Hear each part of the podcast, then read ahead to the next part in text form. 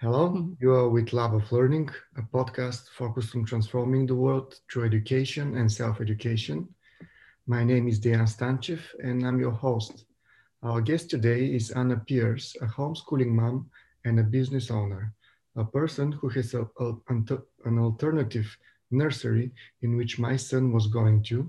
She is a good friend of my wife Oksana, and her nursery was the only nursery in the UK where my son came back from with a smile instead with an exhausted and happy face. She is mm-hmm. passionate about birthing a new world and connecting spirituality and business. It's a pleasure to have this conversation with you, Anna. Thank you. Thank you so much for inviting me here. Uh, so tell me, Anna, what was so special about your nursery that my son always was excited to go there and happy when he came back from? Um, I think the biggest thing is that we weren't teaching the kids. Like most schools have teachers, and we had guides. So I was very, very clear from the get go that we weren't there to teach the children and to tell them what we know. This was about kind of giving the power to the kids and helping them to discover the world and to like kids are naturally curious. So let's take that and let's make it fun and exciting and let's empower our children and help them to find their voice. So we're very outdoor based. Um, I think Aston was coming to our, uh, we have healing days and learning days. So the healing days are the outdoor days, it's much more free flow. Um, and I think he was coming to the, the, the healing day, so he was outdoors. Um, I can't remember if he came to the learning days as well. I think he started. I'm not entirely sure, but even with the learning days, there is a little bit more structure, a little bit more focus, but it was still done in a very um, authentic, organic way of learning. So I think rather than what a lot of mainstream schools do, which is very much kind of sit the kids down and get them to listen, we kind of flipped that on its head. And actually, this was about them learning through experiencing and through being inquisitive um, and having space to learn, you know, and being outdoors. So yeah, the kids loved it. Like there were so many kids that came, you know, particularly troubles that we seem to attract a lot of kids that really struggled with mainstream education, couldn't last a few days in mainstream, but would come to us and instantly kind of feel like they were home. So yeah, I don't know. We just seem to have good formula, I guess. it, it, looks like uh, we need more nurseries like yours. Because, yeah, I think so. before that he was going to i think really really good nursery i forgot the name what it was i think Connor House yeah Connor House um, and it was it's just incredible buildings mm. it looks like a harry potter movie but then mm. every time he was coming back he was just so so tired sad and i think your approach is it's really really good one. You yeah. encourage the children to do what they want to do and they feel empowered and they'll feel uh, like they are strong and they feel equal with the, with everybody because their voice can be heard and i think it's very important. Exactly.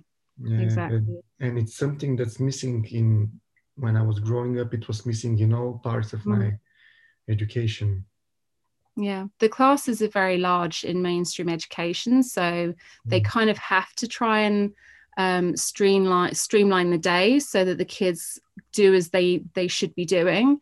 Um, whereas because we had my, i mean the classes were very often you know i mean i think the biggest class we had was about 10 kids. So it was you know small groups.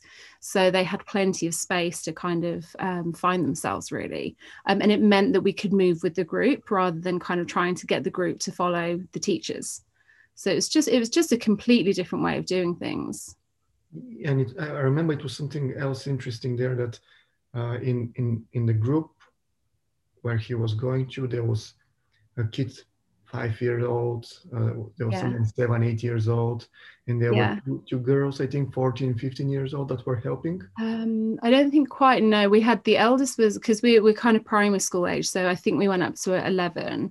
Um, but yeah, it's, and I'm, I think it's so important that kids mix with different ages. Because we actually um, my two kids went to a steiner school uh, a steiner kindy originally And I love the fact that the teacher said to me that when they come in at three, they're the youngest and the older ones kind of look after them. And then they get older, then they're the middle age, and then they get to be the eldest and they get to look after the little ones. And it's a really lovely progression through being the youngest to the eldest that siblings for example don't experience. My my daughter will always be the eldest sibling. My son will always be the youngest. So there's not it just adds kind of depth and variety to their to their kind of um, experience of childhood. So I've always felt it's, and I think this is one of the main reasons we struggle with bullying in mainstream schools because there's kind of no hierarchy. There's no like they're all on a level, and and it just it's very unnatural to not be in you know mixed ages. So we would have um, certainly the healing days were all mixed ages. The learning days that what we would do is because obviously if you've got an 11 year old and like a five year old and certainly the learning days where there's a bit more structure we would have certain activities where it would be more the kind of um, we would group the same kind of learning um, level so we would have people come and do reading writing with them. So we would kind of the beginners you know we would kind of group them together. So they would have time on their own but overall they they would be mixed together. And i honestly think that that was one of the most powerful things because it felt like they were in a community that they were you know in a, in a tribe of kids rather than just one age group all learning the mm-hmm. same thing. And it's interesting to see how the the little children like older ones and the older yeah. ones like little ones they do. they really do. yeah. we had the the eldest the eldest girl we had who was 11 she was the youngest in quite a large blended family and she loved it. She was the eldest for once and she'd be looking after the little one. She was a very sweet very kind girl as well so it came really naturally to her. And even there was um we had again a, an 11 year old boy that was that had had really really difficult um experiences with mainstream education and he kind of was was considered this like troublemaker. And he came in as one of the eldest with all these little kids. And he was just a different child. And you, it really brought out the soft side of him and the very nurturing side of him. So yeah i think it i think it you know li- going to school feeling like you're in a community is a really really powerful thing. Uh, why do you think we need alternative education? And what is exactly alternative education for you why do we need alternative mm. um, i personally feel that um, that mainstream education um, I think it does work for some people. It definitely, definitely does. And I think it's a very, you know, we're very lucky to have free education in our country. For it to be, reg- I think regulation is a good thing. It protects the kids, the families, the teachers um, you know, I think that's all a good thing, but I think that one size doesn't fit all. And I think the more alternatives we can have, the better. And when my kids were getting towards school age, I started looking at alternatives because I just knew that mainstream wasn't going to be for us, um, mainly because my husband really struggled at school. I didn't feel particularly good at school. So we looked for alternatives and just couldn't find anything. You know, we found Steiner and we tried Steiner and it was wonderful, but again, it just wasn't for us. So I, we just, yeah. So alternative schooling for me is, I guess, anything that's not mainstream. I would consider even Steiner to be quite mainstream. Um, so we started looking and couldn't find anything. So that's why i started my school. But what i found from doing my school is i've i've now discovered loads of other people who have the same ideas and who are trying to get the schools up and running. So what i'm hoping at some point is we can kind of group together and help one another to to bring up all these new schools. And i think the more we can have the more variety because i don't think it should just be mainstream and one kind of alternative. I think we need to have as many different ways of doing things as possible. So you're seeing like forest schools like come now. You're kind of seeing some of the alternative schools. So my kids are now going to a farm school um, only because we've closed during lockdown and we're we're reflecting on everything. So we will be opening again. Um, but they're now going two days a week to a farm school and we home ed the rest of the time. Um, and again, flexi schooling is a really nice way of doing things where the kids sometimes go to school for a couple of days and then homeschool for the rest of the time. So I think as much variety as possible personally. I don't mind how it looks, but um, yeah, as many different choices so that people can find what works for them. So, what are they doing in the farm school and in the forest school? Oh, so well for the farm school, it is um it's actually it's actually quite similar to my school because I I'd never come across this concept of having you know days because we have the three healing days, the two learning days, and the kind of the healing days were more the kind of inner work, you know, the the kind of um that was more around the kids discovering themselves and being in the community and being out in nature, learning about food. And it was more the life skills, I guess. And then the uh, learning days was the more structured, like I said, the more academic, but again, in an empowered way. So I thought that was quite unusual. And then when I decided that actually I wanted to see if there was somewhere uh, that would suit us, um, I came across a, a, school not too far from us uh, called Trefoil. Uh, it's actually Montessori school, um, but they do, yeah. So they have the farm, eh, they're a farm school, but they have, I think, the three academic days and two farm days. So again, it's a similar kind of thing. The, the two days is more the kind of, um, the more kind of life lessons and the more kind of holistic um, learning and then they have the kind of three more learning days they're, they're much more kind of more academic than my school was but they only my my two only go two days a week and it kind of works for us at the moment um, the forest school, from what I can understand, I haven't had direct experience, but it's the same kind of thing. It's outdoor learning, it's learning through experiential learning rather than intellectual learning, uh, which I think is so, so important. Uh, but I don't, I don't have direct experience, so I'm not entirely sure. Sounds interesting. and I wish, I wish I've uh, been to, going to that school as a kid. I know that's I'm the same. I don't know if they were there and we just didn't know about them, but pretty much all the parents say this, like, mm-hmm. yeah, that it would be nice to have this when we were younger. So, what you you were, are you doing in the healing, uh, the healing days? The healing days. Oh, so the healing days were so we had um for my school we had like I said there were guides rather than teachers. So we had like a he- like a healing sorry core healing guides and then a core learning guide. So we had a lady called Emma um, Goodwin who is um, an incredible lady actually. She, her and her husband bought a small holding in Forest Row called The Crossing, and they got this incredible community project up and running. And they, they, she's very into uh, small scale farming. They set up um, like a kind of like an allotment space where they were growing fruit and veg for the local community. Mm-hmm. Set up a veg box scheme. She's just, she's just an incredible woman. I can't say enough good things about her, but she's very um, ahead of her time in terms of um, you know nature and healing the soil and the earth and stuff she's just very switched on and i came across her and i originally asked her i wanted to i wanted the kids to have like um a session where they're learning about growing their own food and i met emma and she just blew me away and before we knew it she was coming and she was our core uh, healing guide. So, what she was teaching the kids was about food as medicine. She was teaching them how to grow food biodynamically. They were looking, it was a bit like a farm school. They were looking after the pigs, and there was like the dogs and the, like the kind of farm dogs and farm cats that the kids would be playing with. In fact, it's got a lovely photo of your son with one of the cats. Um, just beaming and again like the the kids being around animals is just so incredible. So they would basically be a little herd of or a little kind of tribe of children with emma and they would be growing the you know they'd be planting the crops they'd be helping to cook you know they'd be doing all kinds of and she's really into um like the soft crafts, like they'd be doing felting and things like this. So it was just such a traditional, beautiful space. And the school was actually held at um, Emma Small Holdings. So they were we were, they were there with Emma, genuinely growing the food that was being you know um, sold to the local community as a veg box scheme. So they were it, you know, it's they say it takes a village to raise a child, and the, the kids were basically part of that village.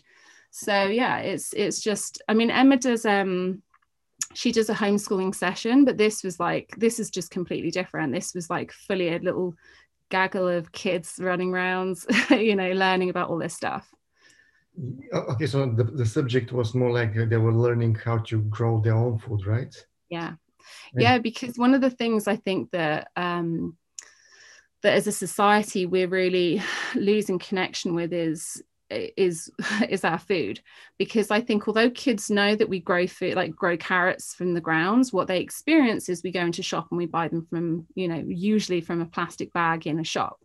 And knowing and experiencing are really really different. So with the kids actually being able to to sow the seeds grow the food pick the food cut the food up eat the food understands why the food is good um, it's just a hugely hugely um, healthy way of being, but also it's very healing. Like being connected with our food is coming from understanding why growing food biodynamically is important, understanding about, you know, um, healing the, the earth. These are all things that we're becoming really aware that we need to know. And we're all very kind of um, environmentally conscious now. We, we, kind of it's it's certainly in the UK it's a big thing that you know we want to be cutting down on single use plastic and there's all these different things that we're introducing. But this is not a light you know a lot of the schools i feel it's very light the the teachings they have around you know um, looking after our environment. This is a whole different level. This is them being in it, understanding it from people who are living and breathing it. Like Emma has done so much. She used to travel around Europe when her kids were little. They were what's called WWOOFers. They would go and stay on, uh, on organic farms and they would help to, you know, to work the, the fields in return for free accommodation. And she's, you know, she's lived and works this, this, um, this concept for decades. So if anyone's going to teach these kids about how to live lightly and how to live environmentally friendly, it's you know emma's the person so and it's not just emma all the all the guides are incredible and they're all you know they're they're living and breathing what they're teaching the kids rather than learning it and then you know teaching them this is their passion what are the other guys teaching the other, so we had oh, so Emma was the core healing guide, and she did have some help. She had some other uh, guides that would help her. Um, on the learning days, we so we had a forest school teacher. We had a chap called Steve, who was um, really like hit. Although he's a forest school teacher, he again he lives and breathes. He's on this incredible uh, spiritual journey and he's really passionate about um, our nature. So he's very, he knows so much about our nature. He knows so much about our history. So he kind of would teach the kids about history and um, and geography, I guess, would be the most mainstream. Um, but they would go out and they'd be lighting fires with him and doing all sorts and like yeah. So that was just incredible. Um, and then we had oh, we had another lady called Annalisa who was. Um, she did a few things but the main things that she she kind of did was the very holistic stuff. So she would do like art therapy um, she did some yoga and meditation with the kids um, and things like that. So it was much more about kind of mindfulness. And again she has all these different qualifications. She was very um, passionate about um, you know being teaching children in a very empowered way. Um, and then we had we had Katz and Nico, um, who are technically they're like actors they're child's entertainers they do a lot of stuff. Um, she's actually on tv she's on a bbc uh, or CBeebies program.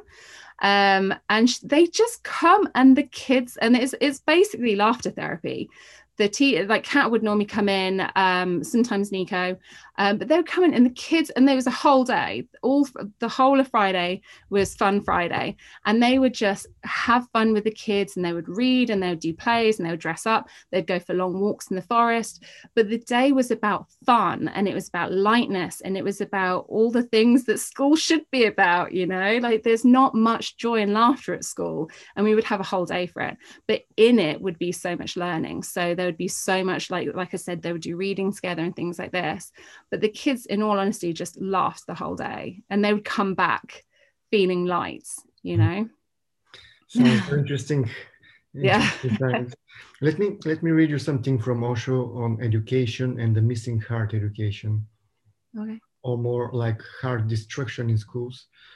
So he says, our universities, our colleges, our schools are all destroying humanity they think they are serving it, but they are simply befooling themselves.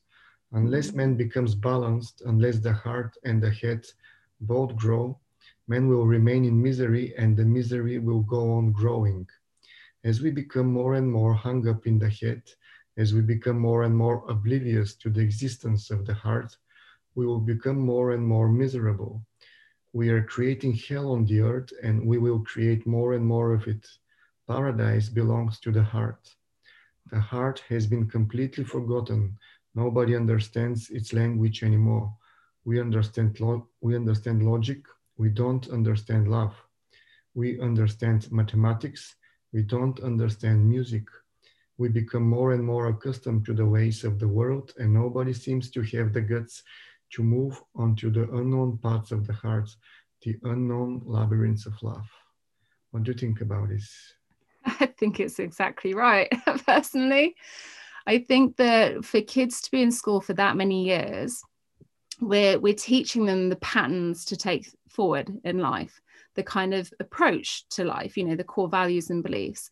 And what we're teaching our kids is to be kind of i know i know this is uh, this is um a generalization but we're teaching our kids to sit listen and don't speak up you know and to work you know. I mean i i the time that the kids are expected to sit and listen and then have a little break and then sit and listen and have a little break i don't think many adults would be able to survive very long in school if they had to go and go through what our kids are mm-hmm. going through. And the kids are there for years you know? So i completely agree. Um, i think that teaching the kids intellectually and that's it um, and just the patterns that they're they're having to go through about this sit and listen and don't speak up sit in a big class it just isn't healthy. And we're kind of seeing it. And i don't know if it's just i mean i know there's loads and loads of other factors as well but i definitely feel that when i see um, teenagers now um, you know i think that there are products a lot of teenagers are very unhappy and very angry and i think it is partly because of the school system and i think that if we had a better holistic um, education system, I just don't think we'd have that many. We, I just think it would it would massively improve how people feel, um, you know, and their happiness. So I completely agree. I completely agree with it. So, what, what do you think in that case the education in the future should cover? Like subjects approach and what should I, in the past? I think it's a very dated system um like uh, the so the the history of schools and there was a video about this um that was circ- circulating on social media not long ago about when you look at a phone 100 years ago and you look at a phone now it's completely different when you look at a car 100 years ago and now it's completely mm-hmm. different but when you look at schooling it's the same thing schools are set up usually in lines you know of kids with the teacher at the front it's it's to get kids ready for a factory because you have the foreman which is the teacher and you have the lines which is the rows in the factory. So at the moment we are currently preparing our kids to go and work in a factory and how many kids in the uk go and work in a factory? So it's incredibly dated but because it's such a massive system and because it's such a, this beast of a thing it's because it is going in the right direction. It's bringing in forest school um, you know it is getting it's getting more mindful. They're, they're bringing in like extra support for the kids that are, are struggling. Um, but it's this big beast. It's going to take such a long time to start shifting properly. Um, and it's just not that easy. So what what I was trying to do with my school was take the best of what we have with mainstream education and I could start again. So I was like, well, how would we do it? And in all honesty, I scrapped a lot of the approach and I that was when I was like, right, well, we're gonna we're gonna balance healing and learning. We're gonna do a bit of inner stuff, bit of outer stuff. You know, learn about the world, the the education side, also learn about ourselves like we are as important as our environment and and most spiritual leaders now know we create the world based on how we feel so let's work on how we feel to help create a better world so i i personally feel i can't see how the current education system will ever really catch up. I think it's going to be a really slow way of doing things, uh, which is why I think mainstream has to, uh, sorry, alternative schools have to come. And we need that more than we need the, the mainstream system to change because that will happen quicker.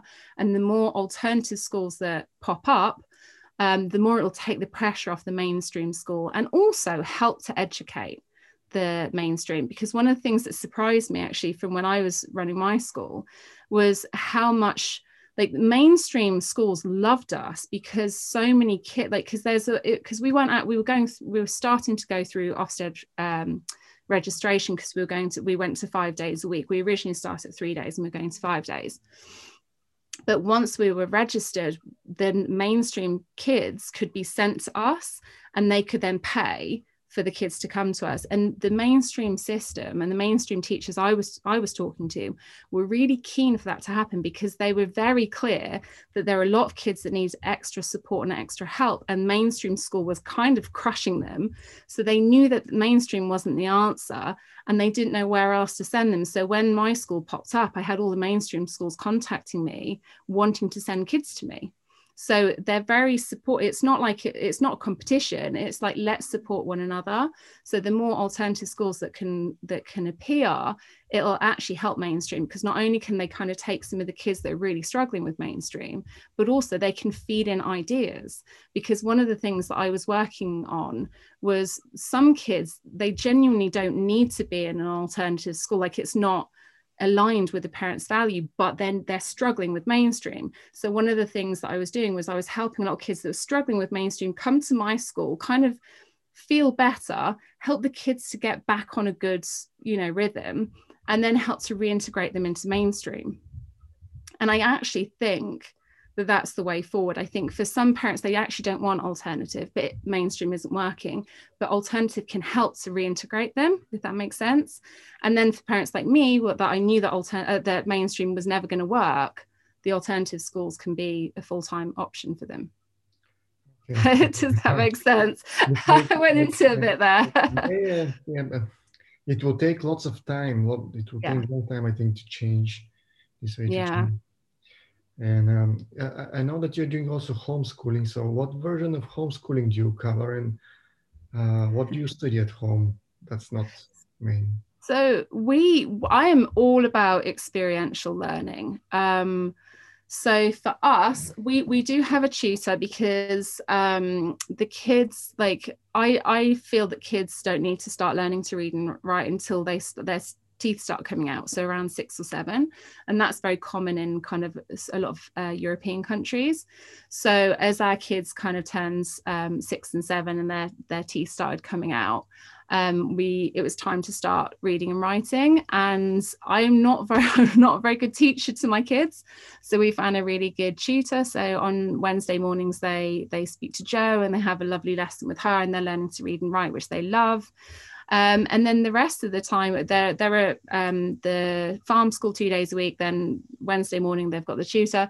The other two and a half days, my husband and I um, like taking turns. We kind of tag team. So I'll have them in the morning, he'll have them in the afternoon, and we'll go and do lots of stuff and we learn as we go. So sometimes we're cooking, sometimes we're, you know, sometimes we're going to the park and just talking about stuff and and and them being involved in our life is the learning they're learning the life skills. So um, we kind of i guess we probably fall more into unschooling but i think it's more like in fact, it's maybe more world schooling. It's just learning through being with us.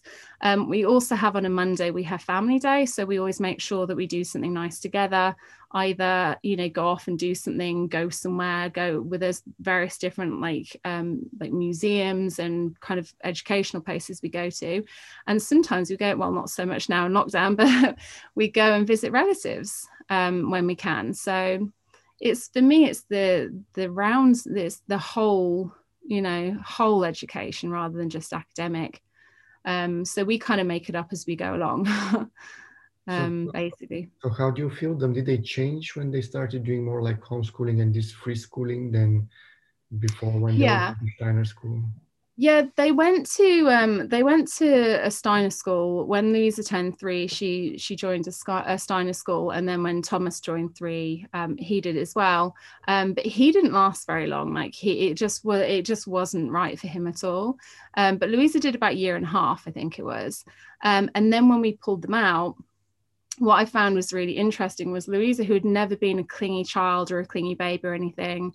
She, the, literally the day we pulled them out, she just she had this humongous separation anxiety and she could not be away from me and she just hung on to me. And i remember it was really severe for about i think it was about eight weeks. And even if i was sat next to her and i kind of moved and you know just shifted in my seat she'd have a meltdown because she thought i was about to leave the room. And i thought at the time or i felt that this was because of her starting school at three, I think she kind of, because of how we you know how we approach the subjects because she'd never been in nursery or anything like this i felt that it was the anxiety she had uh, had experienced when she joined school and had to be separate from us. So i felt that when we actually did the um, when we started homeschooling it gave her space to actually express this anxiety. Um, so it was it was when we started out, I thought, oh my God, like, what have we done? Like, I thought we'd made a mistake. And then I realized that actually she'd been holding on to this anxiety for a year and a half. And actually, once she'd processed it, it took, like I said, about eight weeks and then as she came out of it we haven't had it. She she hasn't done it since. Um, so now i'm really relieved that we did it. Um, but the kids love it. They love being at home. Um, it is a bit of a juggle because we've got three like my husband and i have got three businesses between us. So we kind of spend half the time with the kids half the time working. So it is a bit of a juggle. More often than not the business gets you know slips rather than the kids.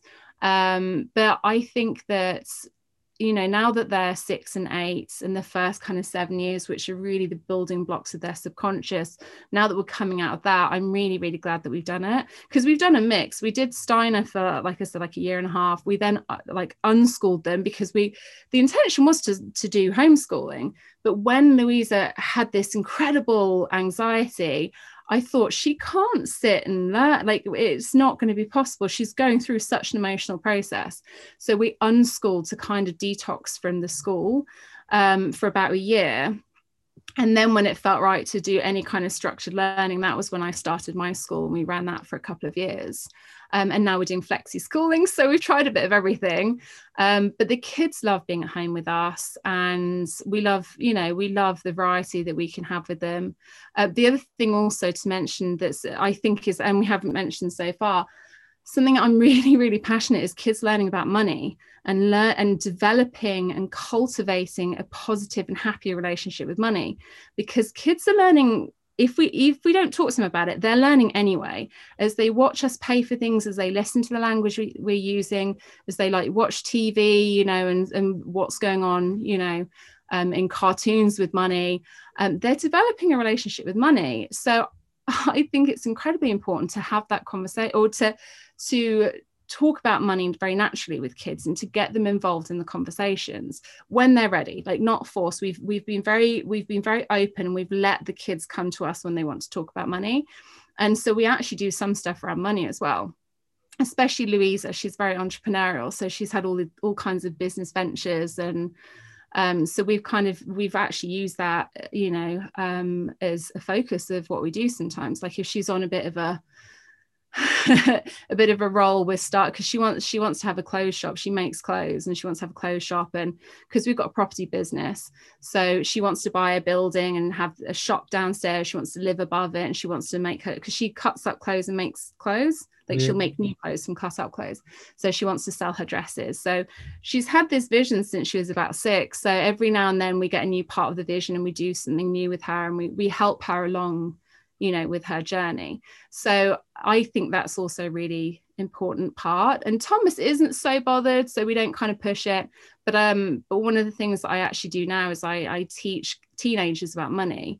Um and i started running since lockdown started in march i've actually started running a course making money from nothing doing something you love for teenagers um, so it's teaching six different techniques of making money from nothing and, and helping these kids to to learn about money and talk about money and, and to, to understand even at kind of, you know, 14, they've got patterns and habits with money that is going to influence their money making abilities. Um, so that's another thing as well. Like with the kids being at home, they like having, you know, little projects and stuff.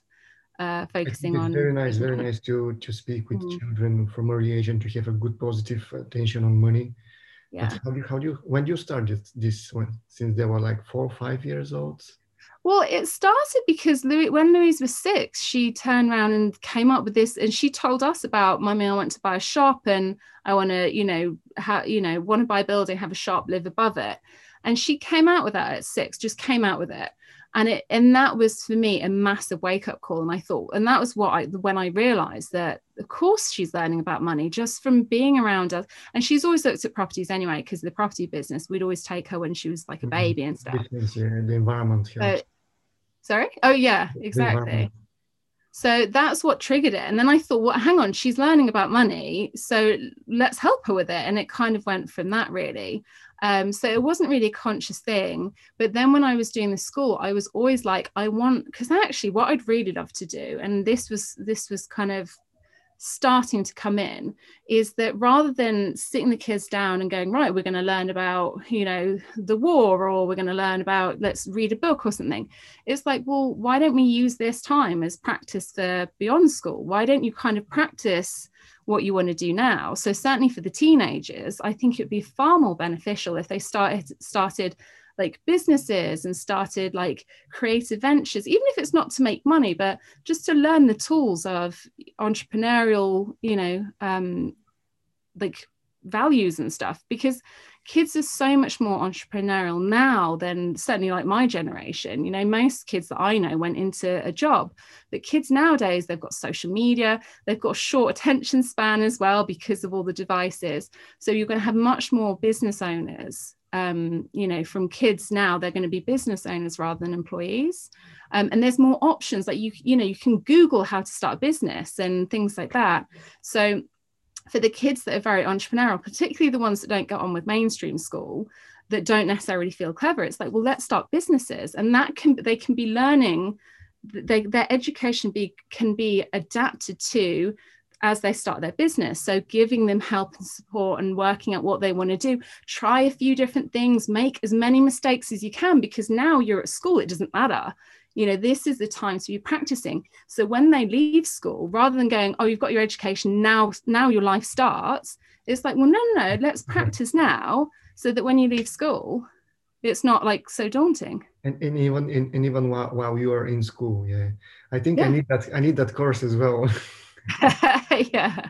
And, Honestly, and maybe, these kids, these kids are incredible. I, would like to have maybe a separate talk on how to educate children to be entrepreneurial uh, I mean, and to be able to start their own business and they have their mindset on their yeah. own business. It's it's a separate way of growing up your child. Yeah and it's very very important because i haven't had that. So i don't think my parents have well, that.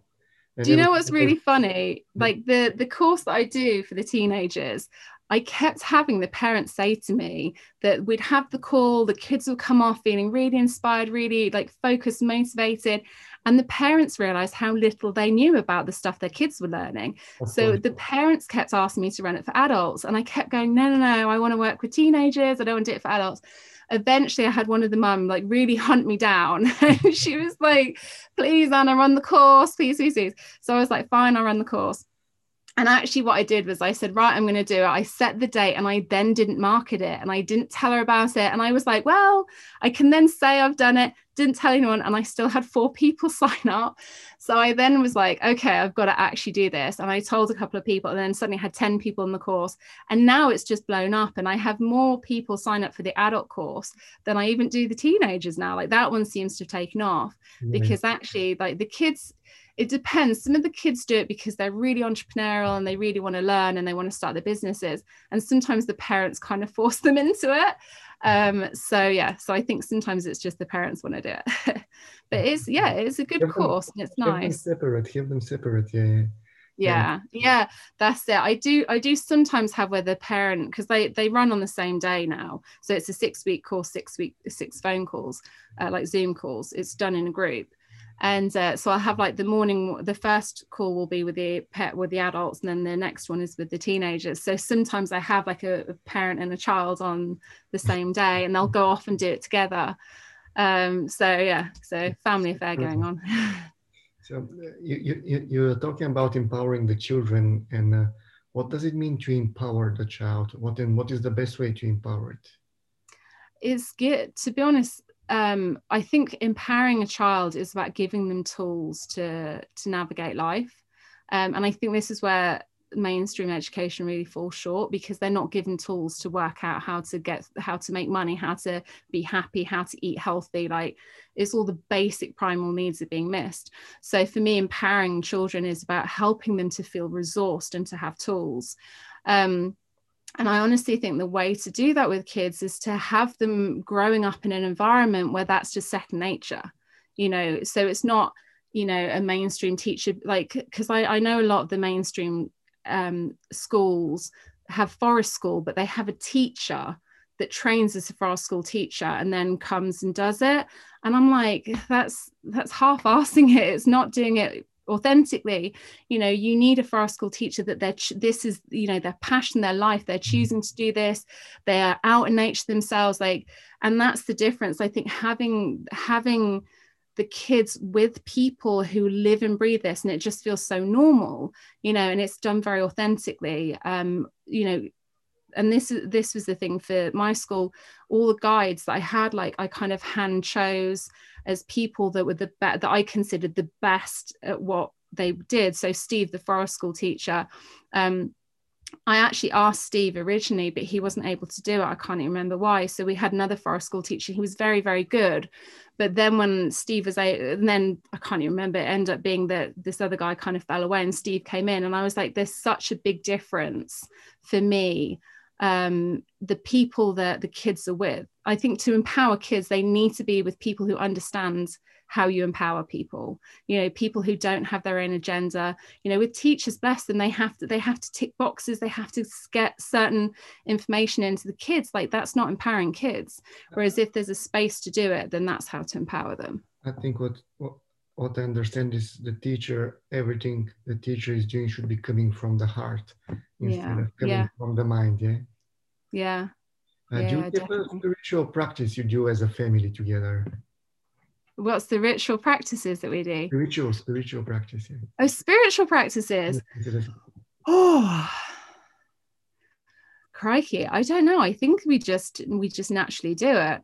I think uh, we have things like because we've got Christmas coming up, so we've got really lovely. The biggest thing we're doing at the moment is, um, and I was taught this through Steiner, through the Steiner School. We have an Advent table, so rather than a chocolate advent calendar, you know, that counts down to to Christmas, mm-hmm. um, we have an advent table. So what it is is it's um, it's Mother Mary, and there's a star path. So basically, you just get a table, and I've got and I've got all the stuff. So I'll set out on the on the first day of uh, Advent, and it's like a table, and it's got all these stars, like these little stars that I've cut out. And Mother Mary starts the the first star and each day she moves forward one but we come together as a family and the kids take in turns to move mother mary forward and then the star goes on the wall that she's just come off and then the other child um, lights the candle to kind of and basically we're lighting the way along the star path.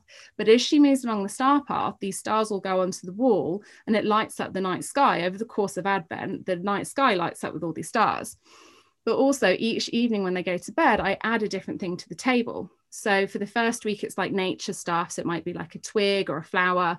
The second week is crystals and stones. The third week is these little felted animals, like farmyard animals, like pigs and sheep. And then the fourth week is all the, the wise men, Joseph, the shepherds. So as she walks along the star path, this whole table just comes to life and this night sky lights up and we've been doing that for a while, I guess, since Louise was three. Um, yes, three. So for five years, and it is possibly like the highlight of the year when Mother Mary's Star Path come out. It's just the kids are just so happy, and we all come together and we do this really beautiful journey. And we always do it just before bedtime, so it will have this nice calm space, and then go up and they go to bed. So it's things like that, it's these little traditions that we've picked up that the kids love.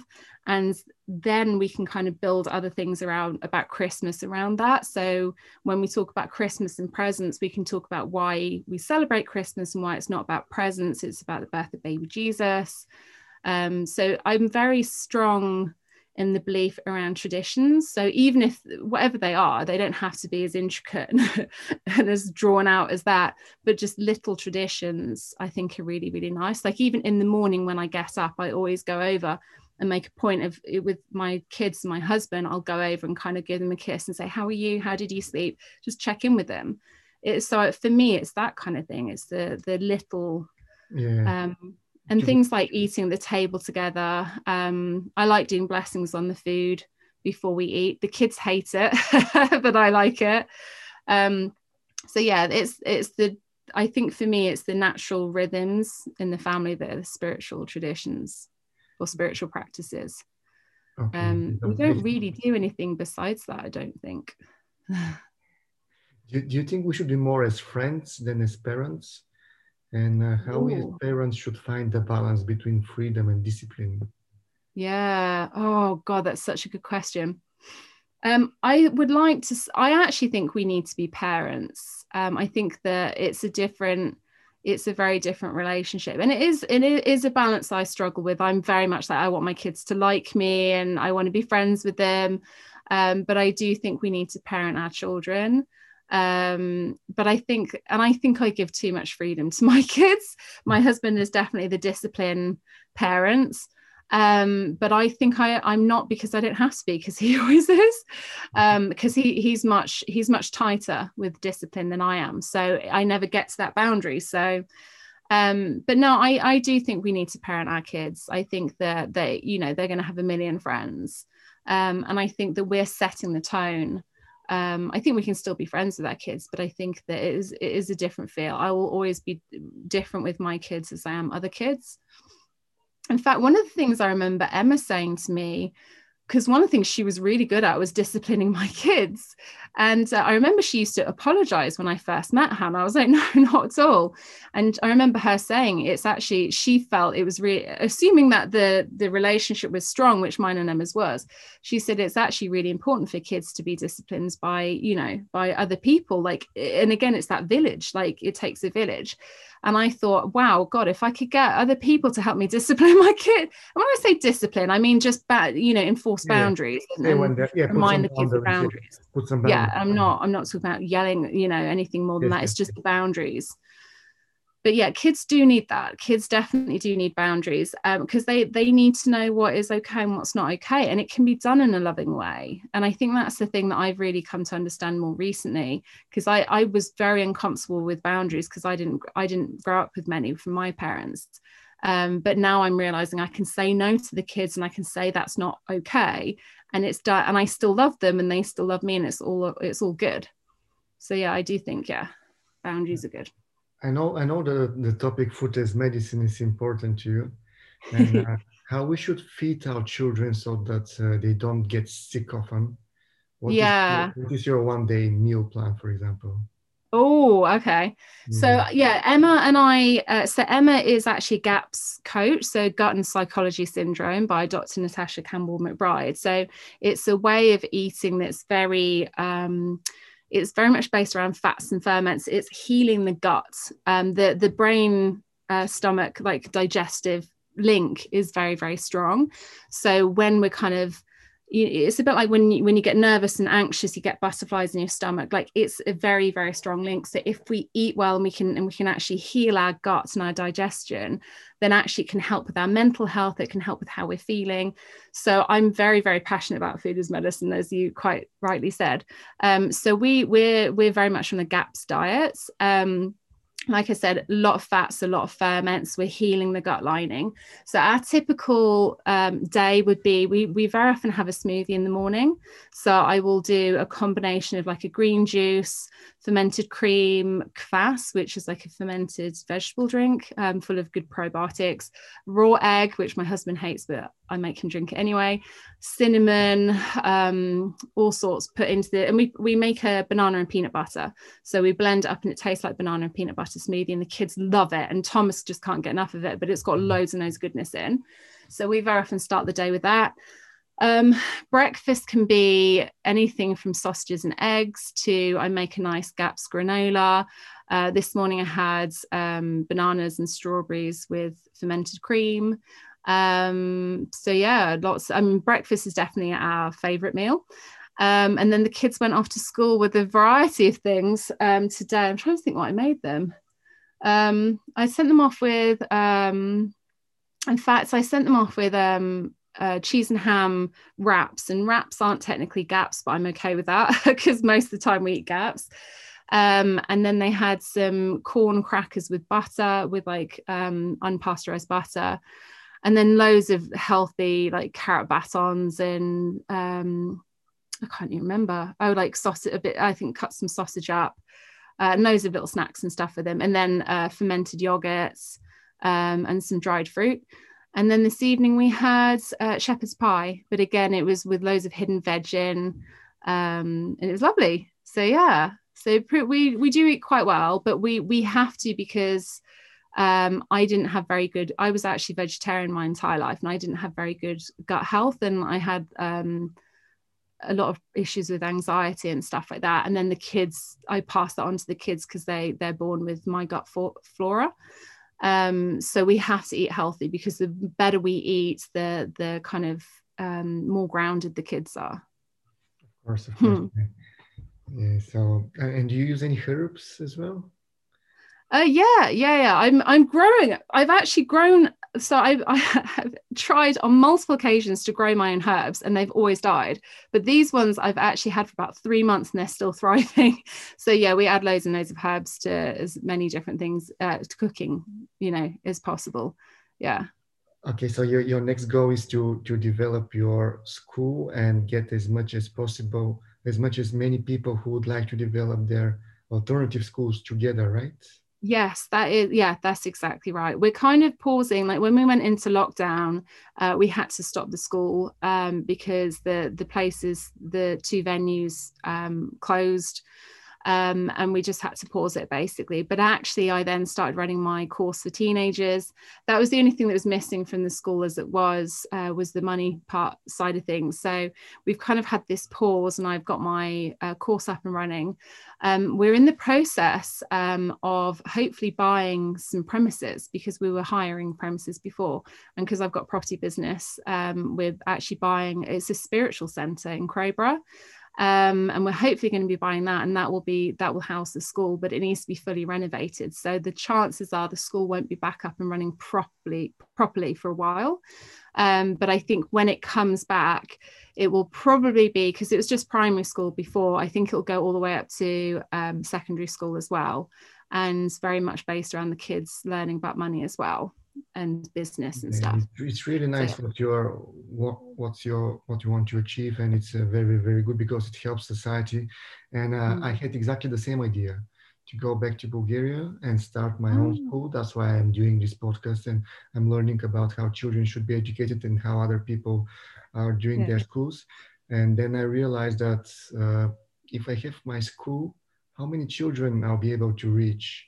So mm. now I decided to think about uh, having a startup and having an online university for children between 4 and 14 and also yeah. educating the parents and the people who would like to become yeah. parents because this is the biggest problem people don't know how to be parents mm. uh, and then this hap- it happens to them suddenly so yeah I, would like to have uh, maybe find investors and have this online online school and probably it will yeah. be nice it will be nice to keep in touch and yeah share definitely. ideas share ideas and uh, if i can help you with something or just by um, sharing your message to all the people i know it's it will be good enough Thank you.